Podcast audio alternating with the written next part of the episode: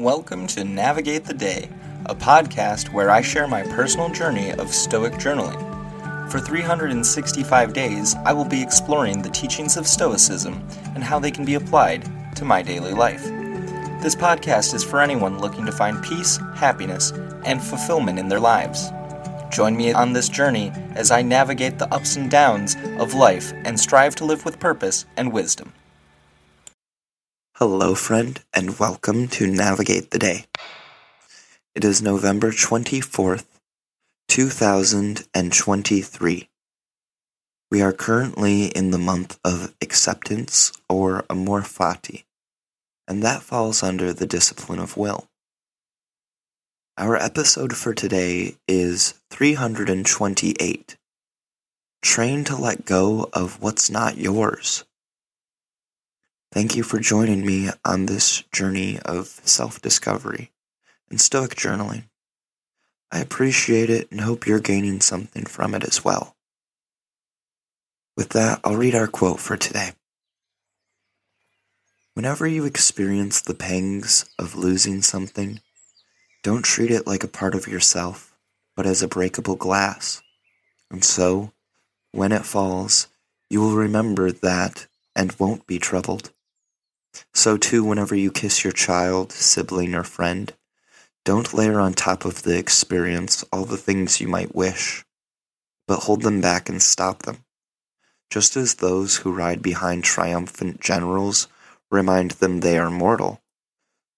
In the same way, remind yourself that your precious one isn't one of your possession, but someone given for now, and not forever. Epictetus Discourses 3.24.84 through 86a. In this passage, Epictetus provides guidance on maintaining equanimity in the face of loss or attachment. He advises a mindset where you view the things of or people you hold dear as fragile, like breakable glass. This perspective helps you remember their impermanence and prevents excessive distress when they are lost or change. When expressing affection, he suggests not overwhelming the moment with expectations or desires, but recognizing the transient nature of relationships. By acknowledging what you cherish is temporary and not entirely within your control, you cultivate a stoic attitude fostering resilience and tranquility in the face of life's uncertainties. So that leads us to today's journal prompt. How can I see my loved ones as gifts, not possessions? I swear these journaling prompts are meant to jerk me around. I truly thought I was treating and seeing my loved ones as gifts. However, I'm realizing that when I'm sitting here afraid of losing them, it means I'm thinking of them as more as possessions that I want to hold on to dearly. That's not how life works, though. Nothing is forever, impermanence being the one thing that is promised in this world. This month is all about acceptance, and to take a step take it a step further, loving life for what it is, ups and downs alike. The loss of people is able to occur in several ways, and some are much more difficult to overcome than others. The best way to handle it would be for me to prepare for the loss before it ever happens. As suggested, relationships come and go. The issue I run into is I get overly attached to these relationships, which manifests in me squeezing onto them too tightly, making things worse in the end. I place too many expectations on the other person and how I want things to go between us.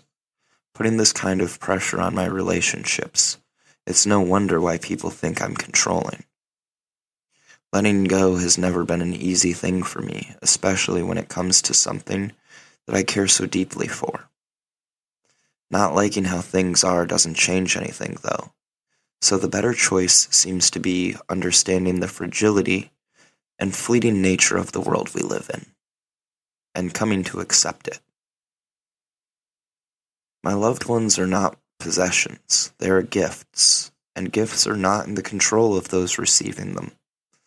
This simple truth helps reframe the view of the situation so that, so that I look more at the role I play rather than putting pressure and expectations on them. This includes friends, family, and enemies alike. Learning to let go of my feelings long enough to understand that everyone is on their own path would not only benefit me, but them as well. By acknowledging that everyone is on their own path, I can embrace the impermanence of relationships and treasure the moments I have with my loved ones. Rather than clinging on to them or expecting them to fulfill my desires, I can focus on being present and supportive in their journey. It is through this understanding that I can foster healthier and more authentic connections, allowing for growth and mutual respect. Ultimately, by practicing detachment and letting go of ex- expectations, I can find peace and harmony in the ever changing world we live in.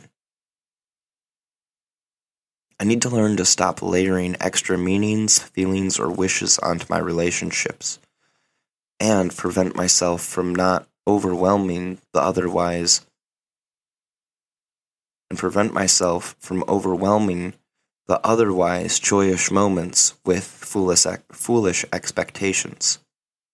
When expressing affection, I need to understand and recognize the transient nature of relationships.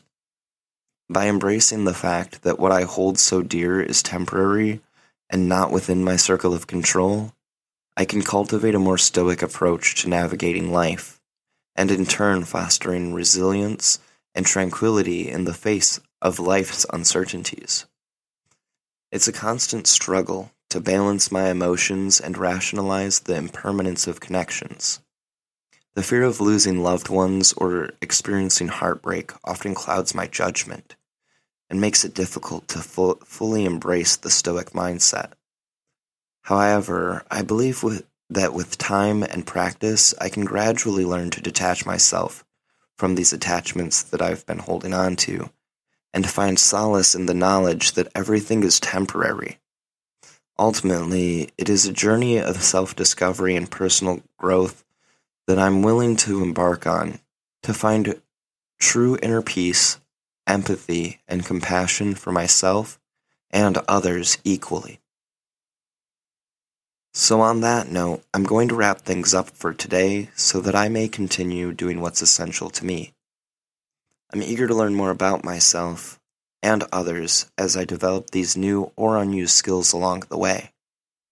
I hope that I get more opportunities to show my gratitude and appreciation to those I love, such as my family, friends, and Sunflower. I also need to remain patient as I progress, remembering that all things in life take time. Enjoy journaling as it helps me to reflect daily, and I recommend everyone journal for a while at least. I feel good about getting these thoughts out, even when it's difficult or feels unhelpful.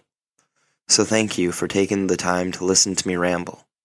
Stay safe, and until next time, I wish you the best and know you can handle the worst. Peace and love, friend.